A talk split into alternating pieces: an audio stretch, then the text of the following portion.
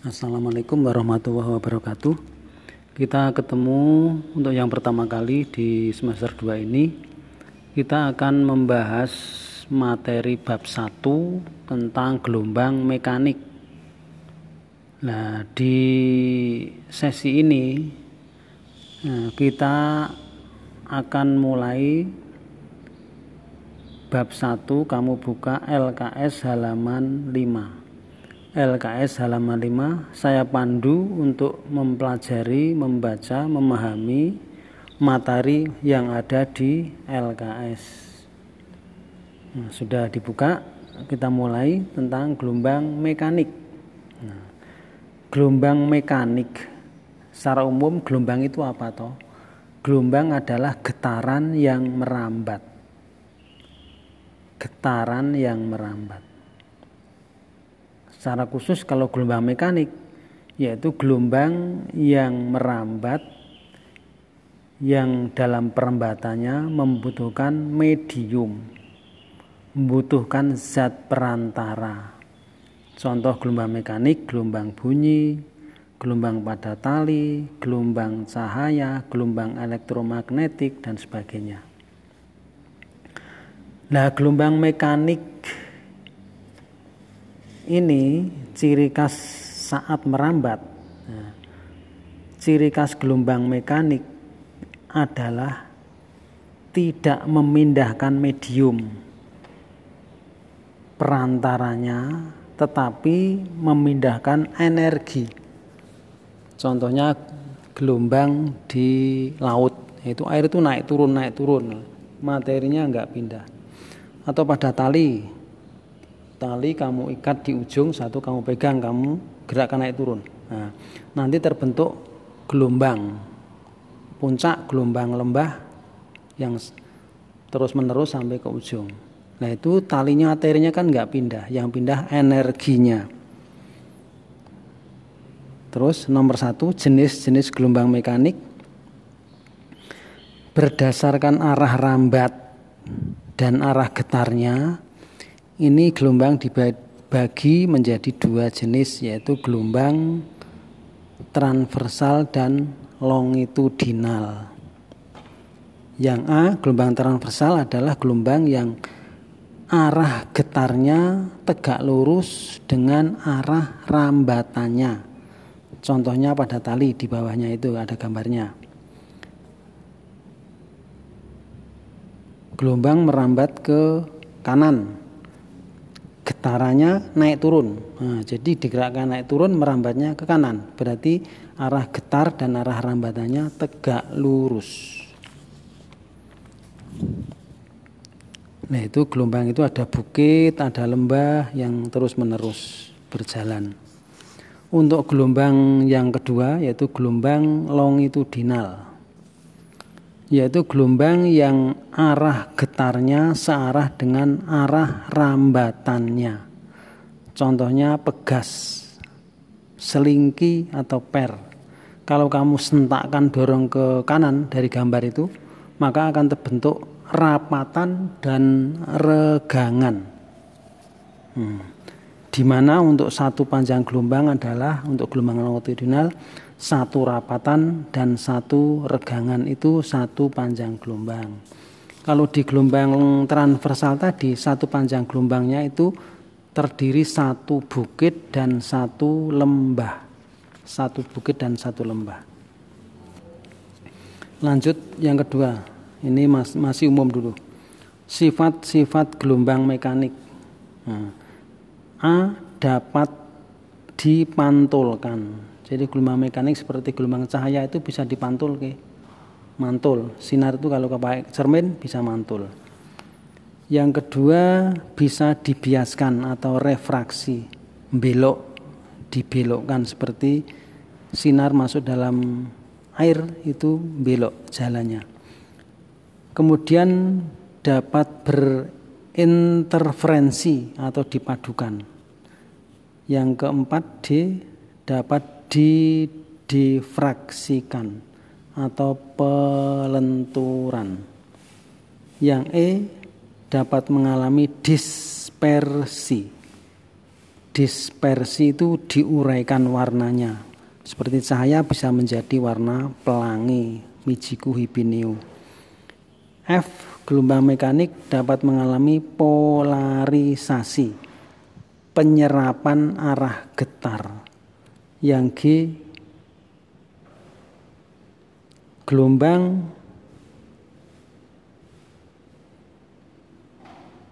mekanik memerlukan medium, memerlukan zat perantara. H. Gelombang mekanik memiliki frekuensi terbatas. I. Gelombang mekanik dapat didengarkan atau sensitif terhadap pendengar pada frekuensi audio yaitu antara 20 sampai 20 ribu Hz. Lanjut tiga karakteristik gelombang mekanik. Karakteristik itu maksudnya variabel-variabel penting yang ada di gelombang mekanik. Yang pertama, panjang gelombang. Panjang gelombang itu apa?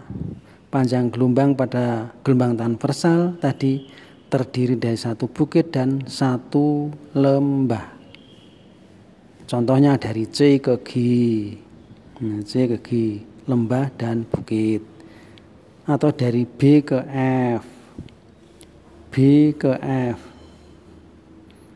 B itu puncak atau ke F ke puncak. Jadi antara puncak ke puncak itu ya antara puncak ke puncak yang berturutan itu ya satu gelombang dari D ke H dilihat gambarnya D ke H dari lembah ke lembah sama jadi yang intinya jumlah ke intinya ter bentuk satu bukit dan satu lembah itu satu panjang gelombang. Kalau gelombang longitudinal tadi terdiri dari satu rapatan dan satu regangan. Contohnya itu.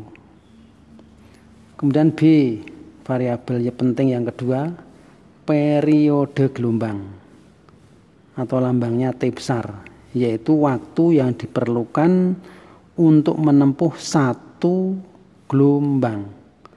Satu panjang gelombang itu waktunya satu periode. Atau kalau dirumuskan T itu seper F. Kebalikannya frekuensi T seper F.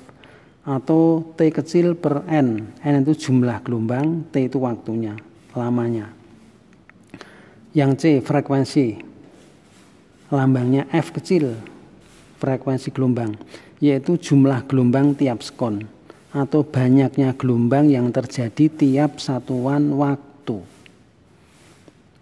Biasanya pakai satuan per sekon atau HZ.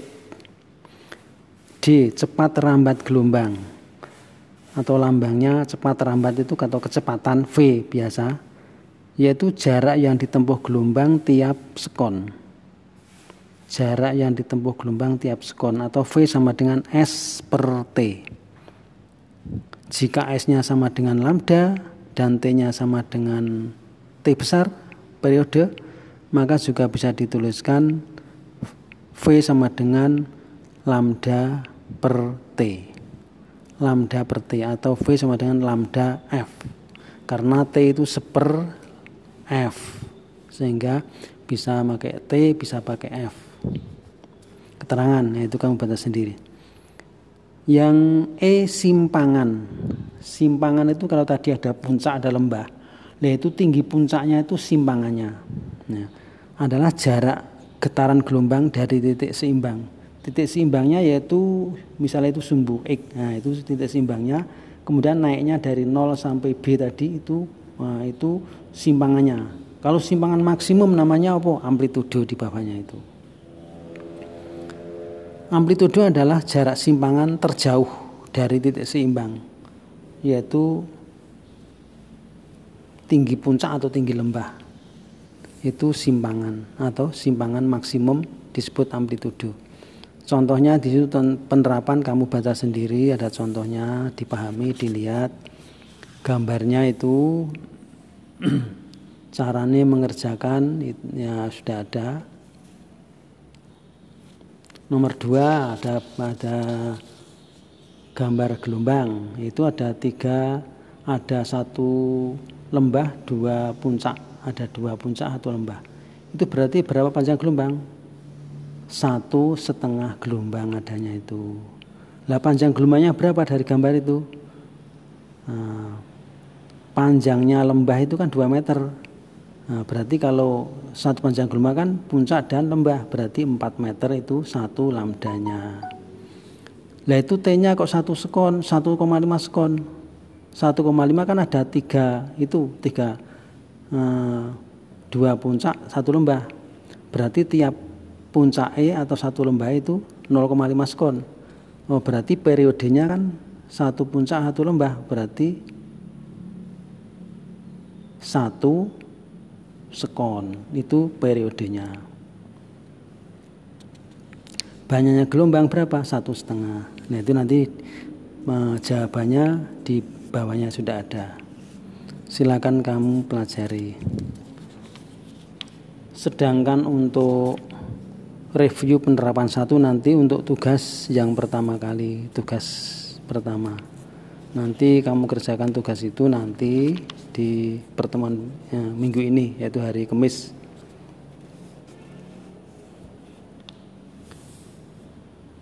Kita akan lanjut yang B sekarang. Ini secara lanjutan di gelombang mekanik itu ada gelombang berjalan dan gelombang diam gelombang berjalan dan gelombang stasioner nah, berjalan atau di sini yang stasioner itu diam sama yang gelombang berjalan dulu. Gelombang berjalan adalah gelombang yang amplitudonya tetap yang merambat pada medium. Dari gambar itu.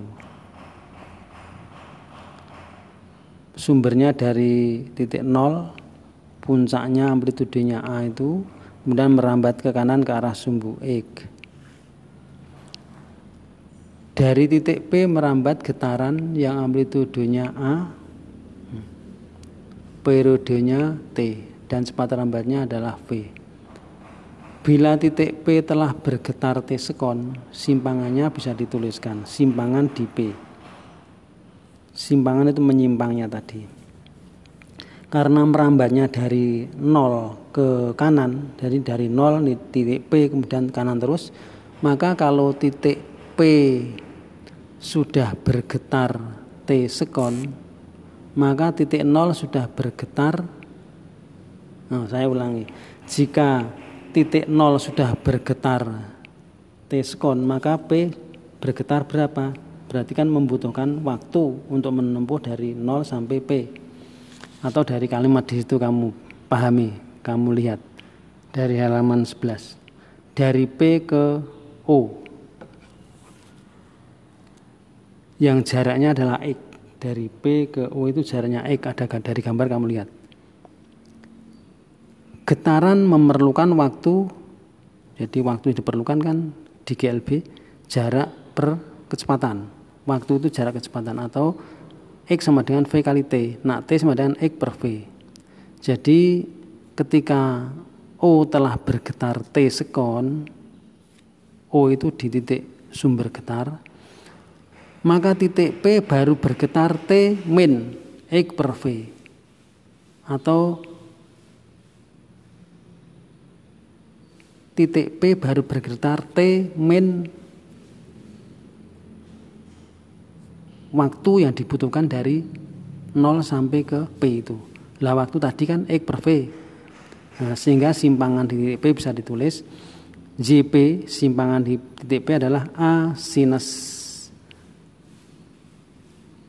2 pi per T dalam kurung T min X per V. Simpangan itu tadi A sinus omega T. Omega itu apa toh 2 pi per t. 2 pi per f. Omega itu kecepatan sudut. 2 pi per t. Nanti dibuka di gerak melingkar kemarin di bab kemarin di gerak melingkar ada gerak ono simpangan ono sudut theta ono sudut eh, ono kecepatan sudut omega Nah, ini bisa diteruskan. Nah, Jadi persamaan gelombang berjalan bisa ditulis di modifikasi karena tadi kan eh, 2pi per T kemudian kurung. Nah ini bisa dimasukkan T nya dalam kurung gitu. 2pi nya dikeluarkan T per T min X per V. Besarnya sudut fase eh, theta itu 2pi atau sudut theta itu kan omega kali T. Omega nya 2pi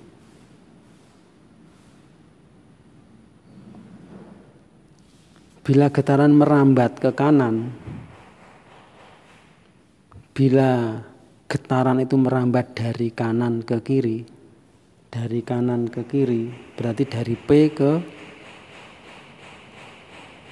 O. Hmm.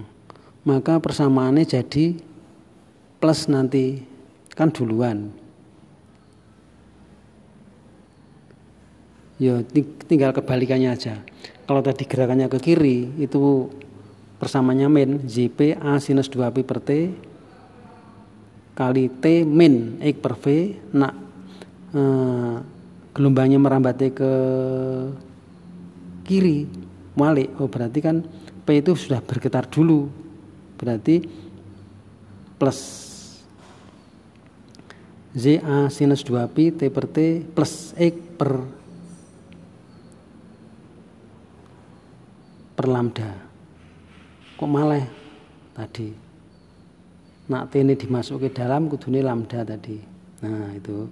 T nya sudah dimasuk ke dalam VT kan hmm, kali lambda VT itu kan lambda atau secara umum ZP sama dengan plus minus A.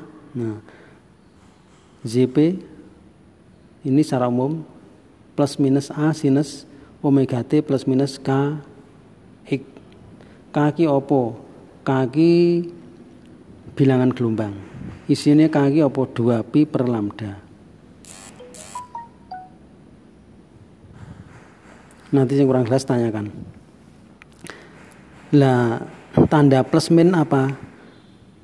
Plus minus A itu berarti amplitude kan plus berarti pas posisi amplitude di atas sebagai puncak. Kalau pas eh, amplitude di O itu sebagai lembah berarti pakai min.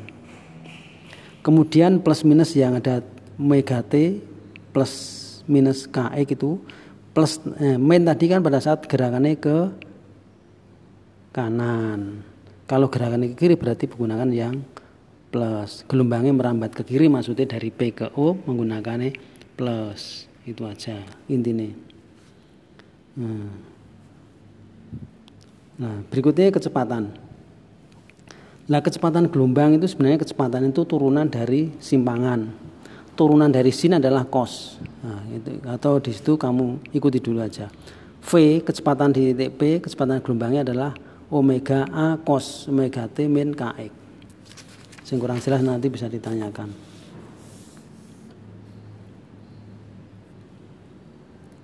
Kalau percepatan turunan dari kecepatan. Jadi turunkan lagi sekali lagi.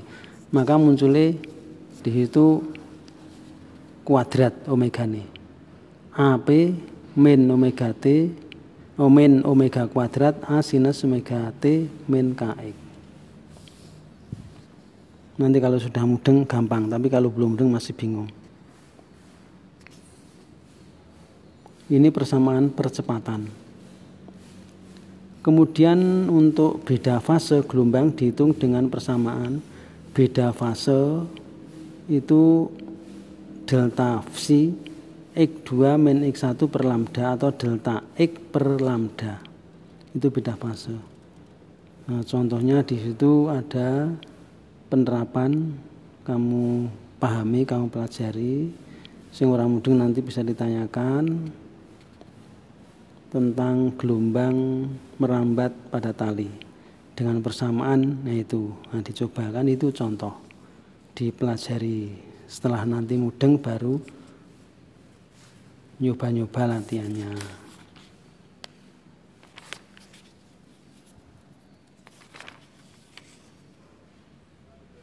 Nah kira-kira untuk gelombang berjalan itu dulu. Untuk berikutnya nanti adalah gelombang stasioner atau gelombang diam. Jadi gelombang berjalan dulu, baru nanti gelombang stasioner. Untuk tugas tadi adalah review penerapan satu. Review penerapan satu. Nanti untuk tugas dicoba. Tolong dikerjakan eh, biar nilai tugas kamu ada. Nah, ini kamu harus di semester 2 ini harus tetap konsisten karena nilai kamu nanti biar naik nilai kamu di semester 2 harus malah turun dari semester 1 kalau nilai kamu sudah baik pertahankan. Jadi nanti di kelas 3 kamu nggak kecewa. Karena di kelas 3 itu nanti eh, pada saat ada seleksi perguruan tinggi lewat SNPTN itu menggunakan nilai. Menggunakan nilai itu naik so nilai kamu itu naik dari kelas 10 dulu semester 1, 2, kelas 2, semester 1, 2 itu harus naik naik so. Maka dipertahankan. Caranya ya ini karena bentuknya masih BJJ ya tugas-tugas kamu kerjakan, ulangan ya kamu kerjakan. Itu nanti kamu insya nanti nilainya bisa stabil. Kira-kira demikian dulu untuk pertemuan kali ini. Silakan dipelajari dicoba-coba dipahami yang kurang jelas bisa ditanyakan.